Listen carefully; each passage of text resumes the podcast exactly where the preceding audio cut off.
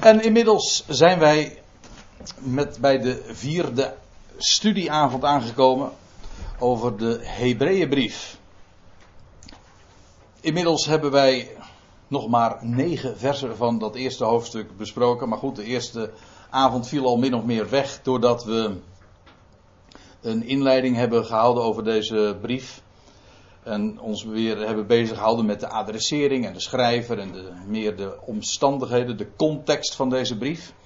En vervolgens zijn we van start gegaan bij de eerste versen. Waarbij ik moet zeggen dat altijd, en dat geldt in het algemeen, de eerste versen van een, een brief nogal uh, rij, ja, rijk aan inhoud. Dat geldt voor het geheel. Maar ze zijn compact doordat ze min of meer dikwijls al een samenvatting al vormen van dat wat gaat komen.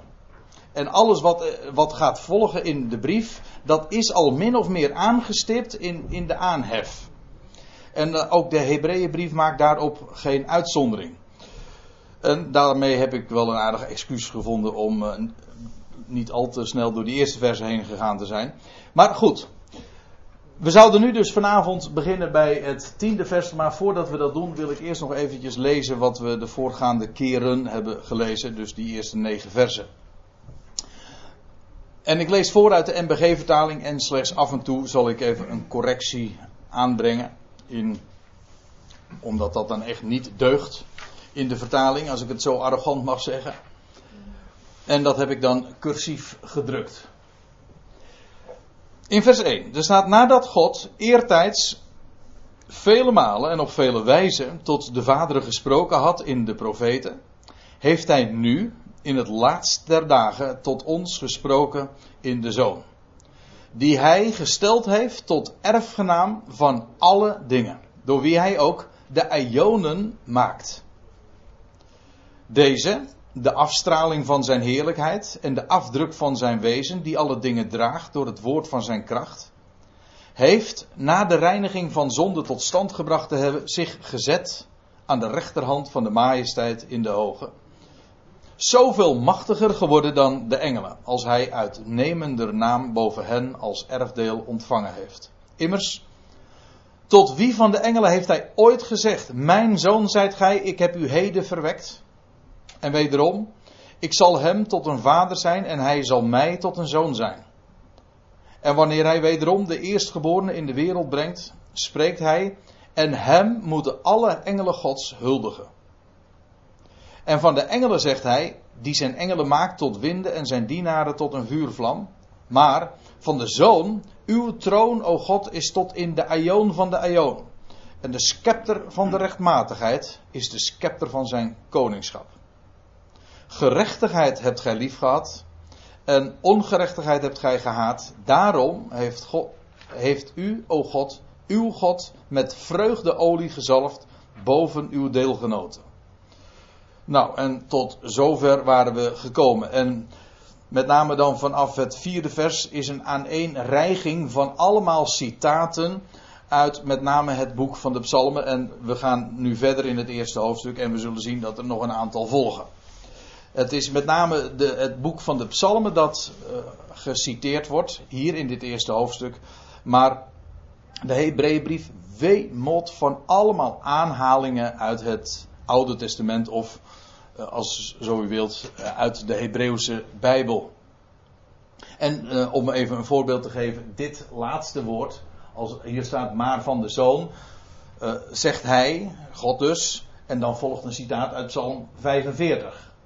Nou, we hebben daar de vorige keer tamelijk uitgebreid bij stilgestaan. Wat is de functie van, die, van dat citaat? En in het algemeen moet ik er even bij zeggen, en misschien is dat nog wel goed om dat uh, bij deze op te merken. Er staat in de, in de meeste vertalingen hierboven dat de Zoon boven de engelen is gesteld. En het belang daarvan is, en we zullen dat in de loop van de avond en ook in de volgende avonden nog wel zien, dat het idee is dat God zich in het Oude Testament, wanneer hij zich openbaarde, bediende van engelen. Dat geldt al in het bijzonder van de, de wet die hij gaf op de Sinaï aan Mozes. Dat ging ook niet rechtstreeks, maar we zullen dat, ik denk van vanavond nog zien, door bemiddeling van engelen. Dat wil zeggen, God sprak zijn woord door engelen. Via engelen. Nu spreekt God tot ons door de Zoon. Dat is uh, Hebreeën één vers één. Wel. En wat laat de schrijver van de Hebreeën nu zien, is dat tot de engelen heeft hij nooit die dingen ooit gezegd die hij wel van de Zoon zegt. Bijvoorbeeld, uh, mijn Zoon zijt gij, ik heb u heden verwekt. Of iemand die zich uh, zou gaan zetten, dat wil zeggen doen zitten, uh, aan zijn rechterhand. Allemaal dingen die hij wel van, van en tot zijn Zoon zegt, maar nooit tot engelen zijn, uh, zijn gezegd. Waarmee dus gezegd is dat de wijze waarop God zich nu openbaart, namelijk via de Zoon, is veel malen hoger en beter en machtiger dan wat hij ooit via engelen bracht in de Hebreeuwse Bijbel. En daarmee is dus gezegd dat wat we nu kennen in de Zoon is zoveel verhevener, zoveel beter dan wat de Hebreeuwse Bijbel ooit uh, had kunnen beschrijven. Het enige wat, wat je wel kunt zeggen is, het was al aangekondigd en vandaar ook al die citaten uit de Hebreeuwse Bijbel. Goed, we gaan uh, daarmee de draad oppakken bij vers tien, daar hadden we hem immers losgelaten. En nu volgt weer een nieuw citaat, alleen hij voegt het, uh, het is, dit is een wat ander citaat, het is een wat andere orde. Wat we hier zien is een citaat uit het Psalm honderdéén. Hij haalt daar een aantal dingen uit, uh, uit aan. Dat is een vrij lange psalm. En waarom is dit een, een wat ander citaat? Wel, omdat dit citaat niet over of tot over de Zoon gaat of tot de Zoon gesproken wordt. Maar het is hier de Zoon die spreekt tot zijn God. En dat is, maakt op uh, een groot verschil, want tot dusver had iedere keer de schrijver uh, woorden aangehaald waarbij de Zoon aangesproken werd of over de Zoon gesproken werd. Hier in het citaat wat hij nu gaat geven gaat het niet over de Zoon, maar gaat het over God. En het idee daarbij is, kijk, en ik zal het nog even laten zien. In het laatste vers wat we gezien hebben is dat er gesproken wordt over, uh, over God die zijn Zoon aanspreekt, als, ook als een God. Niet als de God, maar... Nou ja, daar hebben we het de vorige keer ook over gehad. Dat is op zich niet zo bijzonder. Eh, over God en goden. Maar zijn Zoon wordt aangesproken als God. En, en daarvan wordt dan gezegd. Daarom heeft uh, u, o God, uw God, met vreugdeolie gezalfd boven uw deelgenoten. Dat wil zeggen, hier wordt iemand aangesproken die gezalfd is. De Messias, de Christus. Hij is gezalfd. Maar door wie is hij gezalfd? Wel, door zijn God. En wie is die God? Wel, dat gaat hij nu in dit citaat uh, verder uh, aantonen. Of laten zien. En dat is uh, nog opmerkelijker. Want de psalm waar, hij, waar uh, nu naar verwezen wordt, is wel een Messiaanse psalm. Het gaat ook over de Messias. Dat wel. Maar het is de Messias die tot God spreekt. En ik zal u dat eens even laten zien. Psalm honderdtwee. Dan gaan we even naar vers drieëntwintig. Dus dat gedeelte wat de schrijver nu hier aanhaalt. Maar ik eh, neem een even bredere context van die psalm. En daar staat er in vers drieëntwintig van Psalm honderdtwee. Hij heeft eh, op de weg mijn, en dan gaat het over de Messias, maar dat zal ik nog laten zien, mijn kracht gebroken. Mijn dagen verkort. Ik zeg, mijn God, neem mij niet weg op de helft van mijn dagen. Wie spreekt hier? Profetisch. Hier is de Messias aan het woord. Die tot God zegt van, nou ja, uh, hij, heeft, hij heeft op de weg, terwijl hij zijn weg ging, mijn kracht gebroken. En, hij, en waarbij het gebed ook is, je hoort hier als het ware de woorden die de... die Jezus ook heeft uitgesproken in de nacht voordat hij stierf.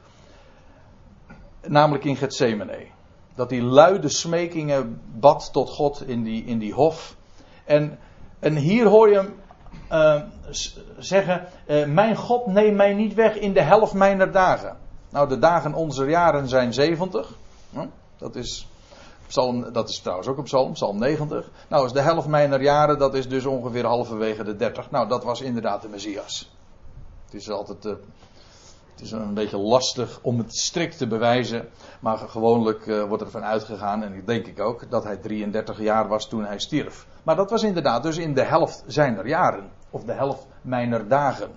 En het is hier de Messias die hier zijn, tot zijn God spreekt.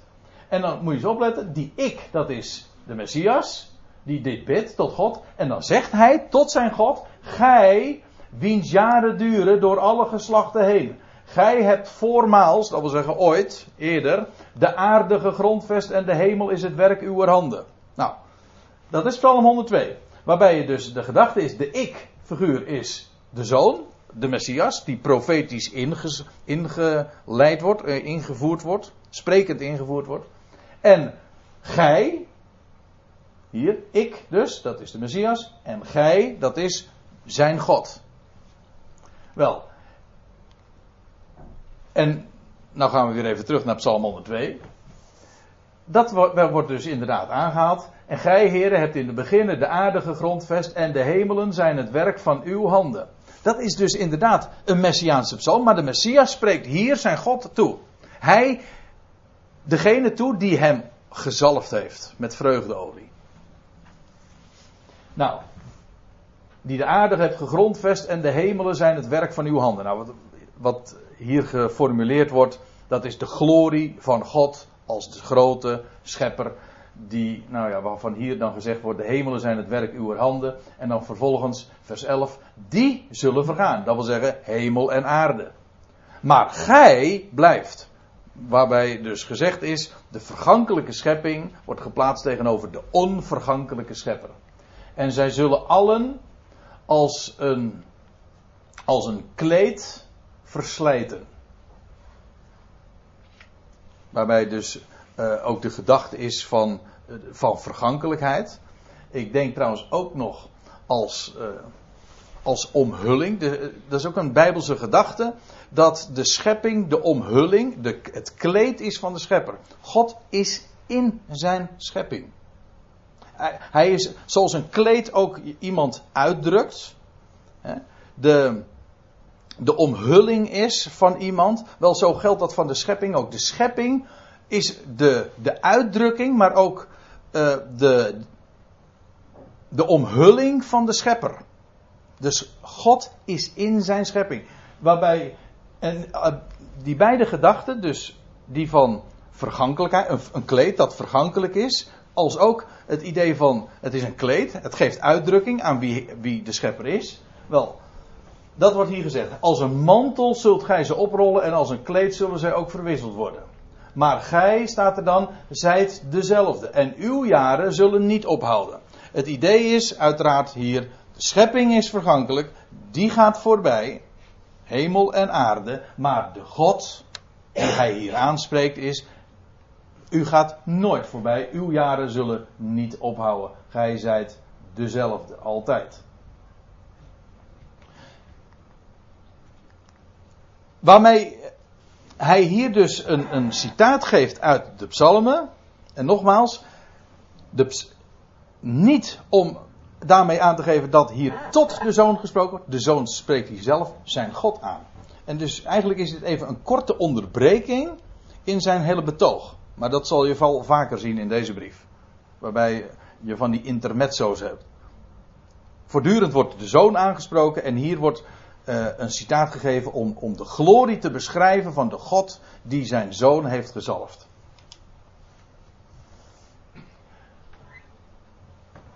En dan, vers dertien. En tot wie van de engelen heeft hij ooit gezegd? En nu volgt weer een citaat uit de psalmen. En dat is uit Psalm honderdtien. Nou, als ik Psalm honderdtien ter sprake breng, dan denk ik dat ik wel... Ja, daar zou je met gemak een, een heel uh, bijbelstudieseizoen aan kunnen wijden. Alleen, want dit wordt namelijk zo ontzettend vaak in het Nieuwe Testament aangehaald. Het is een hele cruciale psalm. Het is niet alleen maar namelijk een psalm, het is ook regelrechte profetie. En over psalm, welke psalm hebben we er dan? Wat staat daar? Wel, laten we daar even naartoe gaan. Ik vind het van groot belang, omdat ook in de hele... in het betoog van de Hebreeënbrief deze psalm en de profetie die hier wordt uitgesproken vaak zal terugkeren. Daarom vind ik ook dat we verplicht zijn om dat uh, nu, nu, nu de schrijver dit als eerste keer doet, voor, om dat uh, even aandachtig te aanschouwen. Goed, Psalm honderdtien. Het is een psalm van David, de koning, aan wie de belofte was gegeven van de troon. Ook voor zijn nageslacht, de zoon van David. Nou, die David. En dan een psalm. Aldus luidt het woord van Yahweh. Ik heb het expres in het Hebreeuws nu even weergegeven. Dan is het namelijk heel verwarrend. Dan krijg je anders twee keer Heer. De Heer met de, grote letters, de Heer met kleine letters. En dat moet je altijd dan weer uitleggen. Dat is, dat is zo verwarrend. En, maar dit, zo staat het er gewoon. Aldus luidt het woord van Yahweh, de God, de schepper, waar, waar het vorige citaat over ging, tot mijn Heer. Dat zegt David dus, hè? David zegt dus, uh, het woord van Yahweh, zijn God, die, die richt zich tot mijn Heer. De, de, de Heer dus van David. Wie is dat? Wie is die Heer? Nou, la, la, wie is die Heer van David? Laat ik eerst uh, gewoon even verder nog lezen. Wat zegt Yahweh tot, zijn, tot Davids Heer? Zet u aan mijn rechterhand. Ga zitten. Ga zitten aan mijn rechterhand. Totdat ik uw vijanden gelegd heb als een voetbank voor uw voeten. Nou, dat is al een hele messia. Hè? Ja, ja, maar dit is dus ook al zo messiaans als maar kan. Hè? Degene die gaat, die zal heersen over zijn vijanden. Die, de, wiens vijanden gesteld zullen worden tot de voetbank voor zijn voeten. Nou, dan weet je meteen, het gaat hier over de Messias. Dat is, dat is niet zo, dat is niet voor niks. En David noemt dus de Messias, die zijn eigen zoon, die zijn zoon zou zijn. Dat wil zeggen uit het zaad van David.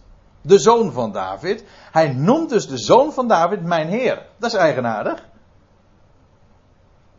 Iemand die uit hem zou voortkomen, waar God zijn belofte definitief in vervulling zou doen laten gaan. En daar, David wist dat. David was ook een profeet, dat lezen we ook. Dat zegt Petrus in Handelingen twee. En vandaar ook dat, dat, dat er zoveel psalmen zo op rij te noemen zijn van David, waarbij die profetisch inderdaad spreekt over de zoon. Hier is, dit is al een hele frappante, omdat hij hier ook zijn zoon aanspreekt als mijn Heer. Dat, hij staat boven hem. Die ook definitief zijn troon zou bezitten. Waarom definitief? Wel, hij zou niet sterven. Hij hoefde zijn troon niet te vergeven aan een, een nakomeling, want hij, hij is zelf degene die onvergankelijk leven aan het licht brengt. Goed, ik lees even verder. Vers twee, dus van diezelfde psalm. Yahweh strekt van Zion uw... Wie is die uw? Nou, dat is die Heer, hè? Die, ge, die ge, zich zou zetten aan Gods rechterhand, totdat... Yahweh strekt van Zion uw machtige scepter uit, heerst te midden van uw vijanden. Waarmee dus ook gezegd is, die, die, die, het is de Messias, die heerst te midden van zijn vijanden. Waar, wordt er ook nog bij gezegd, in Zion, daar, in het Midden-Oosten. Het leidt geen enkele twijfel, hoe, hoezeer men ook moeite heeft gedaan om dat te vergeestelijken, maar het gaat gewoon over Zion. Geografische plaats, daar in het Midden-Oosten. En Yahweh zal die, zal zijn, zal die Davids Heer, zal hij bekrachtigen en hij zal hem, hij zegt, Yahweh strekt, hij zelf, God zelf is het die, die de Messias daarbij behulpzaam is. En ervoor zal zorgen dat al zijn vijanden uh, zal, zullen worden onderworpen. En hij zal te midden, heersen te midden van uw vijanden. En nou sla ik even een, twee versen, oh, nee, één vers over. Want het is, ja, ik, ik haal dit nu aan, maar het is geen bespreking van Psalm honderdtien. Maar ik, ik moet er toch wat over zeggen. En dan moet u nog eens uh, op iets anders letten, want dan krijg je vers vier. Dat is ook zo'n buitengewoon belangrijk uh, vers. Omdat dat namelijk ook in het vervolg een gigantische grote rol gaat spelen in het betoog. Heel Hebreeën zes, vijf, zes en zeven, dat duurt nog wel even voordat we daar zijn, gaan over, eigenlijk zijn de uitwerking van dit citaat. Yahweh, vers vier. Yahweh heeft gezworen. Niet alleen maar beloofd, nee, gezworen. en het berouwt hem niet. Gij, die Heer, Davids Heer, gij, gij zijt priester voor eeuwig, le olam, voor de Aion, naar de wijze van Melchizedek. Wordt er dus nog iets gezegd. Hier zegt David, duizend jaar voordat de Messias daadwerkelijk zou geboren worden, zegt hij over die Messias, hij zal verhoogd worden aan Gods rechterhand. Hij zal, zich, hij zal daar gaan zitten tot een bepaalde tijd, namelijk totdat zijn vijanden gelegd zullen worden voor de, tot de voetbank voor zijn voeten. Vervolgens zal hij heersen in Zion, te midden van zijn vijanden. En dan staat er nog iets bij. Jahweh heeft gezworen aangaande hem. Gij zijt priester voor eeuwig naar de wijze van Melchizedek. Met andere woorden, de zoon van David is niet alleen maar koning, die zal heersen in Zion. Hij is ook priester. Gij zijt priester. Wordt niet alleen beloofd, het wordt gezworen. Naar de, naar de wijze van Melchizedek. Wel, waarom naar de wijze van Melchizedek? Omdat ook Melchizedek, daarvan lezen wij in Genesis veertien, hij was koning. Te Salem trouwens. Salem is gewoon het latere Jeruzalem of Sion. Maar die Melchizedek was koning, maar van hem lees je ook, hij was koning van Salem en priester van de Allerhoogste. Met andere woorden, die Melchizedek die was en koning en priester. Een, twee functies die later onder Israël en onder de wet nooit gecombineerd konden worden, omdat het namelijk om, aan verschillende stammen was toebedeeld. De, de, de priesterfunctie was voor de stam Levi en de koningfunctie was voor de stam van Juda. Zodat je nooit koning en priester in één kon zijn. Maar hier wordt van de zoon van David gezegd. Door David notabene zelf. Dat zijn nakomeling, die hij mijn Heer noemt, verhoogd zal worden aan Gods rechterhand. Zal zitten, zal vervolgens gesteld zal worden tot heerschappij in, in Zion. Maar ook, hij zal koning zijn en priester, zoals ooit Melchizedek. Hoezo ook priester? Hoe kon hij dat zijn? Nou, ja, da, nou, nou, noem, uh, nou zeg ik, stel ik nogal een vraag hoor. Hoe kan hij ook priester zijn? Daar gaat de schrijver uitgebreid op in, in, in de hoofdstukken die ik zojuist al noemde. Daar wordt dat betoogd. Hoe hij inderdaad en koning, maar ook priester kan zijn. Na de ordening van Melchizedek. Dus dat, dat gaat nog een hele grote rol spelen. Maar let op, als de schrijver van de Hebreeën hier in hoofdstuk één Psalm honderdtien aanhaalt, dan doet hij dat met heel veel reden. En hij gaat dat ook nog uitgebreid uitleggen. Hier is het zo, laten we nu maar meteen even naar uh, het bewuste vers toe gaan.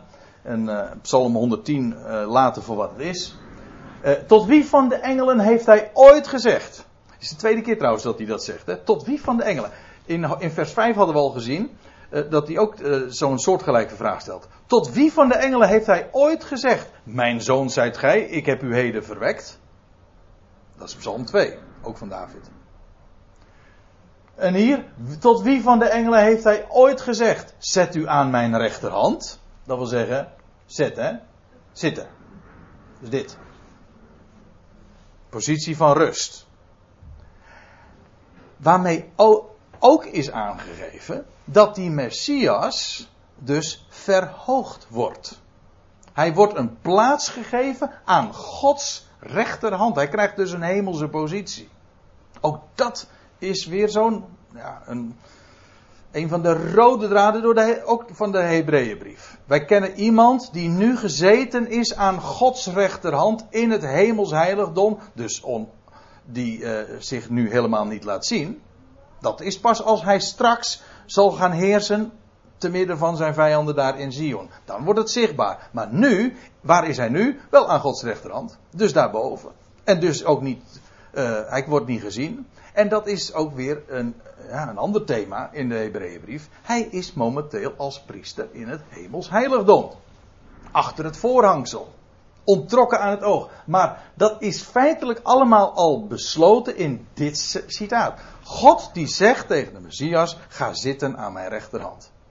Daar zat hij dus nog niet. Hij was dus op aarde, en hij, maar hij wordt verhoogd. Dat is wat er profetisch al in zit. David wist van deze dingen. Nou ja, of hij het begrepen heeft, weet ik niet. Want we lezen later in, uh, dat Petrus ook zegt van dat uh, de profeten zelf hebben gezocht en gespeurd naar hun, in hun eigen geschriften. Dat wil zeggen, ze hebben zelf vaak niet eens begrepen wat ze hebben moeten optekenen. Dat vind ik altijd wel mooi. Maar het is wel zo. Zo, sta, zo zegt de, de Petrus dat. Maar van de Messias wist, heeft David dus geprofeteerd dat hij uh, vanaf de aarde geplaatst zou worden aan Gods rechterhand. Tot een bepaalde tijd. Hè? Tot, totdat.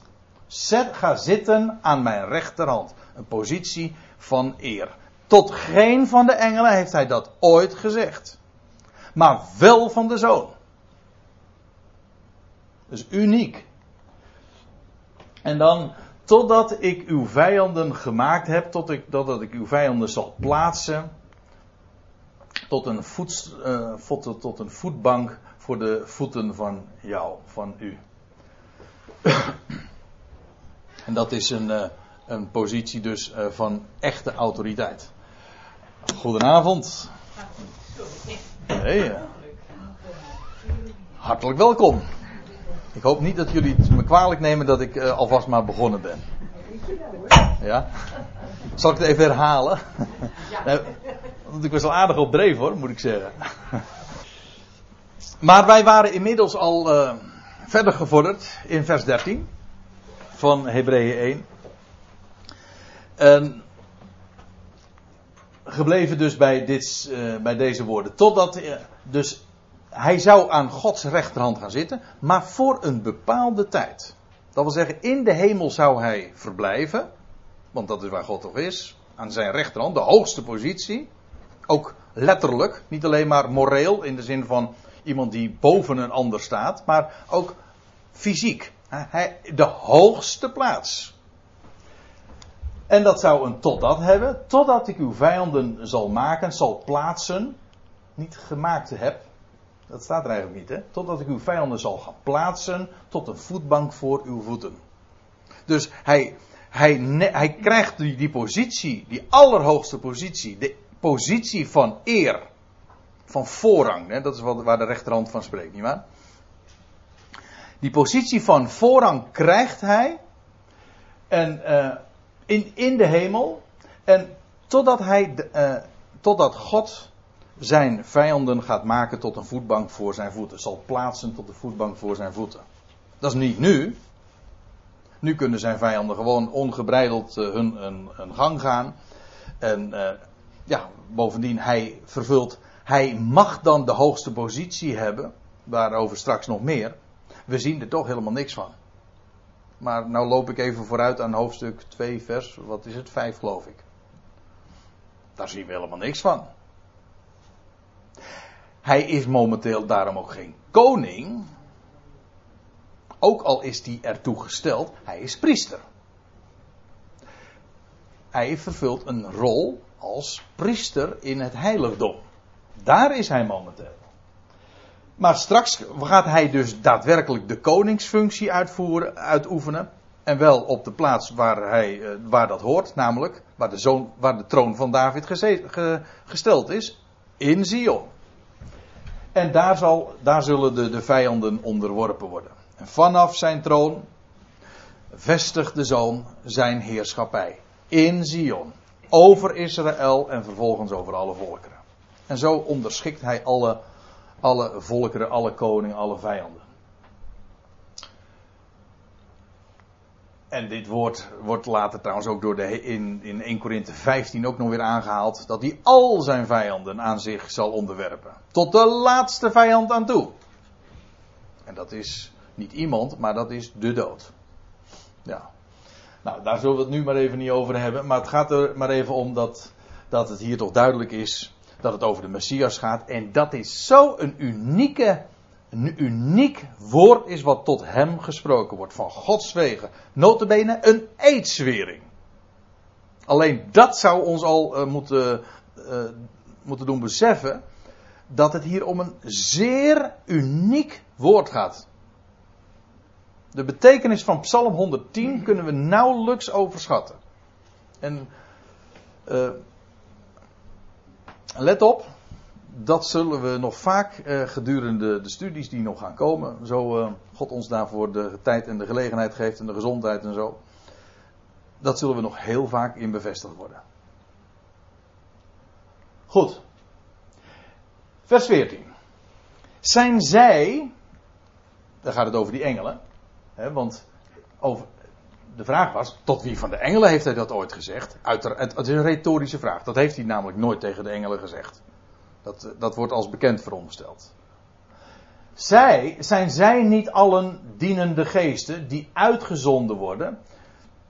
Ja, dat is, uh, dat is dan de slotconclusie van Hebreeën één. Die engelen zijn feitelijk niks anders dan dienende geesten. Een, een engel betekent zelf sowieso al een boodschapper. En voor ons is dat ook iemand, iemand uh, om een boodschap sturen, een boodschappenjongen. Ja, nou ja, die doet alleen maar iets wat hem opgedragen wordt. Zij zijn gewoon dienende geesten. Bovendien, ze zijn uitgezonden uh, ten dienste van. Ten dienste namelijk van hen die het heil, de redding, zullen beërven. Of ten deel zal vallen. Hoe meer ik erover nadenk, en ik heb het al een keertje even kort toegelicht, maar hoe meer ik erover nadenk, hoe uh, mooier ik het woord lotsdeel vind. Een, een erfenis, dus daar zou je altijd nog aanspraak op kunnen maken. Zeg van, ja, nee, ik ben erfgenaam. Nee, maar het is een lotsdeel. Het valt je ten deel. Dat is een lotsdeel. Dat is een lotdeel. Toevallig. Je krijgt het. Ja, het valt je toe. Dat is wat toevallig is. Het valt je toe. Het is een lotsdeel. Wel, die, die engelen waarvan uh, de schrijver hier zegt, uh, waarvan de schrijver hier spreekt, ach, dat zijn dienende geesten. Vergis je niet, en dat is juist het hele idee. Ik heb het net, net al even aangegeven.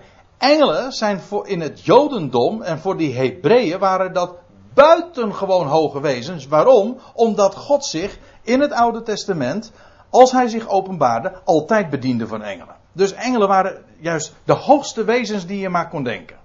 Vandaar dat Hebreeën één meteen uitpakt met te zeggen van de zoon staat boven de engelen. Dat is wat hoor, voor een Hebreeuws denkend iemand. Want die, voor een Hebreeuws denkend iemand zijn engelen juist de hoogste wezens, het kanaal waar de, waarvan God zich bedient wanneer hij zich openbaart. God, niemand heeft ooit God gezien.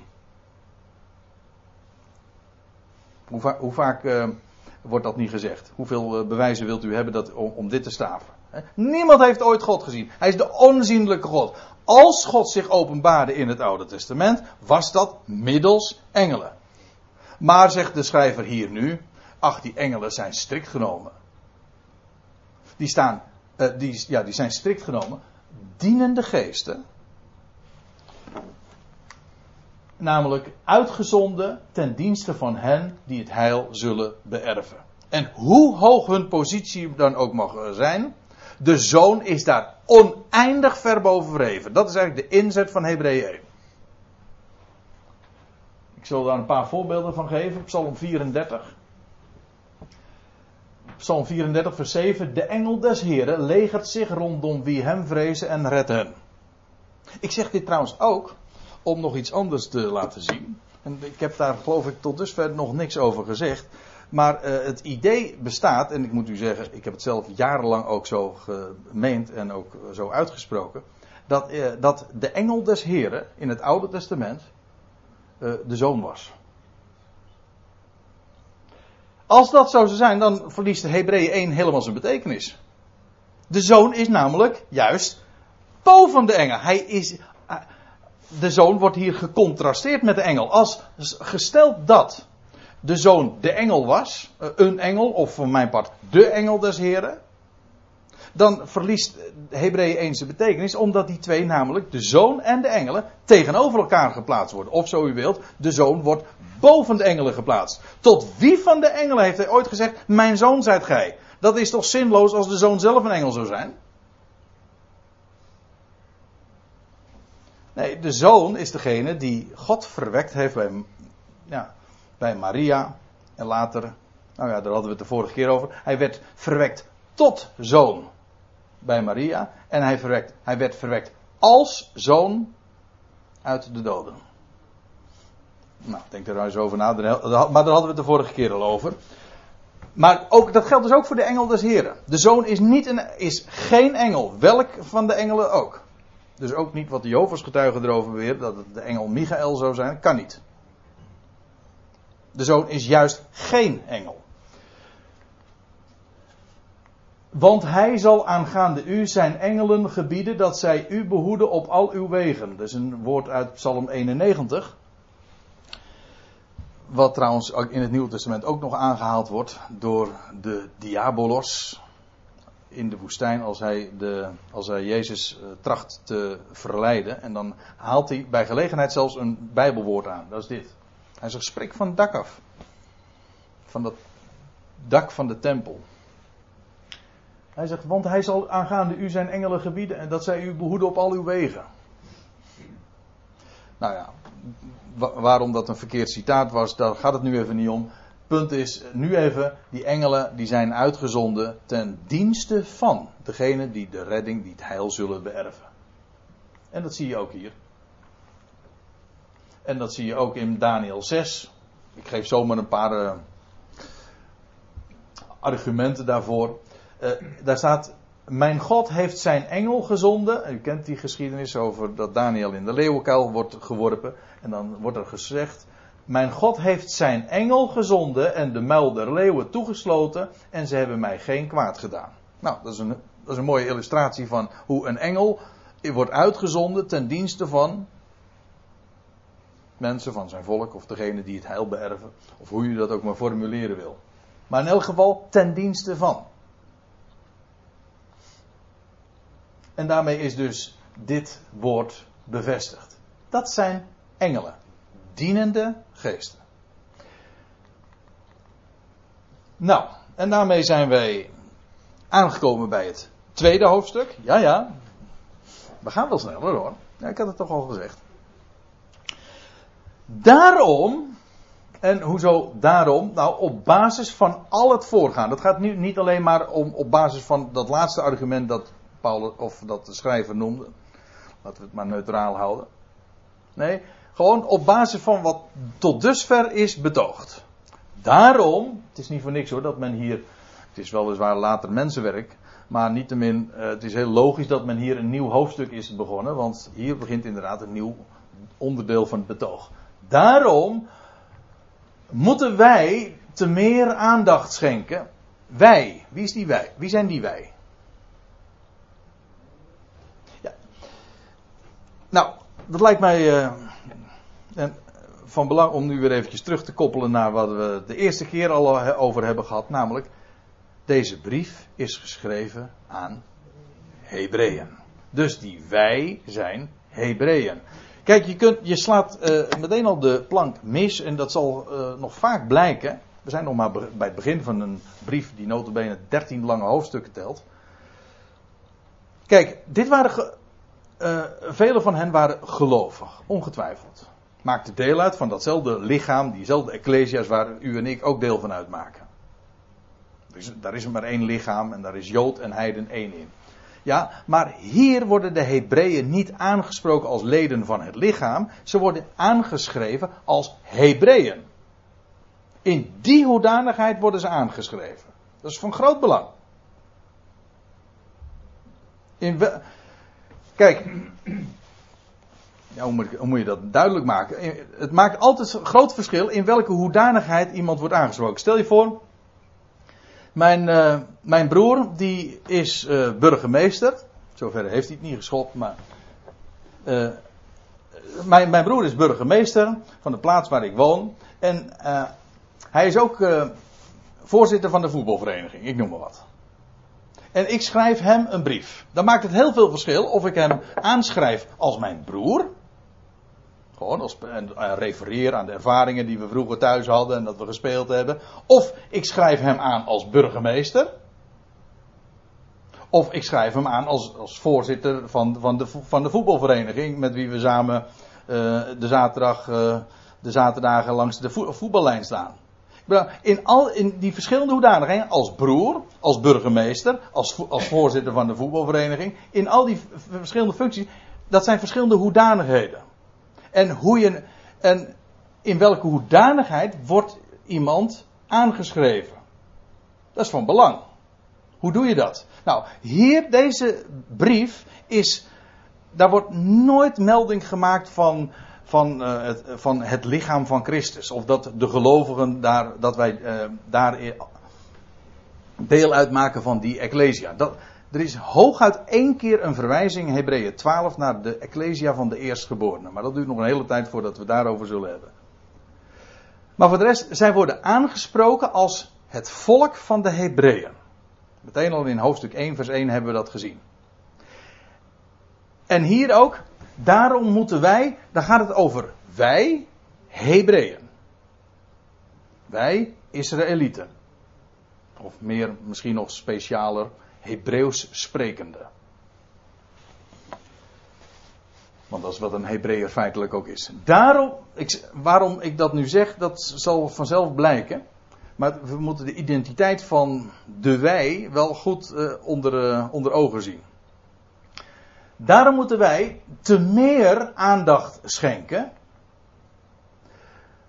aan hetgeen wij gehoord hebben, opdat wij niet afdrijven. Ja, ik heb dit plaatje erbij gemaakt, want dat is namelijk inderdaad het beeld. Hè? Afdrijven zoals je dat doet, uh, bijvoorbeeld een boot op de rivier. Zo gemakkelijk uh, van ons doel vandaan uh, drijven. Hetgeen wij gehoord hebben. Ja. Nu verwijst de schrijver weer terug naar wat hij al in het eerste hoofdstuk had gezegd. Namelijk dat God vandaag in het laatst der dagen tot ons gesproken heeft in de Zoon. Dat was Hebreeën één vers één. Wel. Nu zegt hij, de schrijver, daarom moeten wij des te meer aandacht schenken aan hetgeen wij gehoord hebben. Namelijk wat God gesproken heeft in de Zoon, opdat wij niet afdrijven. Hij gaat het nu, nu uh, ook uitleggen waarom. Hoezo des te meer? Nou, want indien het woord, en nou komen we. Ik heb er hier al vaak naar verwezen, maar nou eindelijk komt het, uh, het, uh, het, woord, het hoge woord eruit. Want indien het woord door bemiddeling van engelen gesproken. Laat ik het meteen even helemaal lezen. Van kracht is gebleken en elke overtreding en ongehoorzaamheid rechtmatige vergelding heeft ontvangen. Maar hoe... Hier, het woord door bemiddeling van engelen gesproken. Waarover heeft hij het hier? Die Hebreeën wisten dat wel. Hij heeft het hier gewoon over de wet. Over de Torah. Wilt u daar een argument voor? Nou, oké, okay, ik geef er twee. Handelingen zeven, vers drieënvijftig. Daar is uh, Stefanus aan het woord. En die houdt daar een hele vlammende toespraak. Wat hem zijn leven heeft gekost. Maar dan lees je in vers drieënvijftig van het hoofdstuk. Gij, en hij spreekt daar het Sanhedrin aan. Dat wil zeggen de, de hoogste Jood, de, de Joodse raad, de hoogste instantie. Uh, daar in Jeruzalem. Het Sanhedrin. Gij... Israëlieten, gij die de wet ontvangen hebt op beschikking van engelen, doch haar niet hebt gehouden. Hij heeft het hier over het woord van de wet. Waar het Jodendom op gebaseerd was en wat die Hebreeën kenden. Wel, dat was een woord dat God had gegeven, ja, maar niet zomaar. Door bemiddeling, of hier, door beschikking van engelen. Eigenaardig trouwens, dat je dat in het Oude Testament niet eens één, twee, drie leest. Althans, ik ben het nooit zo direct tegengekomen, maar in het Nieuwe Testament wordt daar uh, als vanzelfsprekend ook van uitgegaan. Je leest in het Oude Testament dat God op de berg Sinaï verschijnt uh, en uh, ten aanschouwen van, van Mozes, bij meerdere gelegenheden, en hem ook de wet geeft, de stenen tafelen, maar ook alle andere woorden. En dan blijkt het dus te zijn via engelen. Het is niet rechtstreeks geweest. God heeft dat gedaan door, door bemiddeling van engelen. Niemand heeft ooit God gezien, ook Mozes niet. Of het zou moeten zijn geweest zijn achterste delen, zijn, achter, zijn achterkant. Ooit. Maar dat bevestigt eigenlijk wat ik nu ook weer zeg. Namelijk, hij heeft het nooit gezien. Van aangezicht tot aangezicht. En als, ja, ik weet, de Bijbelkenners onder, onder, onder u die weten nu, zegt, hé, hey, maar van Mozes lezen we toch, van aangezicht tot aangezicht. Ja, door bemiddeling van engelen. Het was via, via. En ik zal u een ander voorbeeld geven. In um, de brandende braamstruik. Daar lees je dat de Heere aan hem verschijnt. Lees het maar na in Exodus drie. Maar later zegt Handelingen zeven, Stefanus, het was een engel van de, van de Heere die aan hem verscheen. In Exodus staat, het was de Heere die aan hem verscheen. En uh, Stefanus zegt, het was, de Heer, het was een engel Gods die aan hem verscheen. Daarvan moet ik trouwens wel zeggen, dat staat wel al in, Hebreeën, in Exodus drie. En misschien dat ik dat nu even meteen kan laten zien. Nou hoop ik even dat ik het zo snel uh, ook kan vinden. Ja. Nou ja, daar wordt uh, Mozes aangesproken in, in Exodus drie. En dan lees je uh, dat uh, die... dat er gesproken wordt vanuit die brandende braamstruik. En dan staat er, voort zeide hij, ik ben de God van uw vader, de God van Abraham, de God van Isaac, de God van Jacob. En toen verborg Mozes zijn gelaat, want hij vreesde God te aanschouwen. Maar je moet eens opletten, een paar versen eerder lees je. Toen hij eens de kudde naar de overkant van de woestijn geleid had, kwam hij bij de berg Gods, Horeb. Daar verscheen hem de engel des Heren. Als een vuurvlam midden in een braamstruik. Hij keek toe en nou ja, de braamstruik stond in brand, maar werd niet verteerd. Hier zie, ik, ik zei net van, uh, in, de, in het Oude Testament staat dat niet eens zo direct van engelen. Hier in verband met de verschijning aan Mozes staat het wel heel uitdrukkelijk. Het is de Heere die, die spreekt. Althans, er wordt gesproken van, ik ben de Heere. Ja, want het was een engel. Die namens God spreekt. Als een ware vertegenwoordiger dus.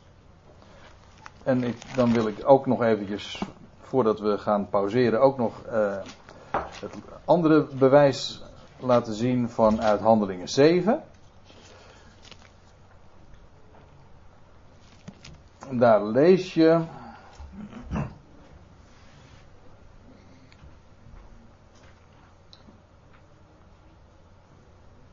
Ja...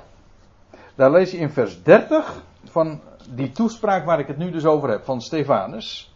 Daar lees je in vers dertig, en toen er veertig jaar voorbij gegaan waren, dat wil zeggen dat Mozes daar in de woestijn gebivakkeerd had, verscheen hem in de woestijn van de berg Sinaï een engel in de vlam van een brandende braamstruik. Een engel.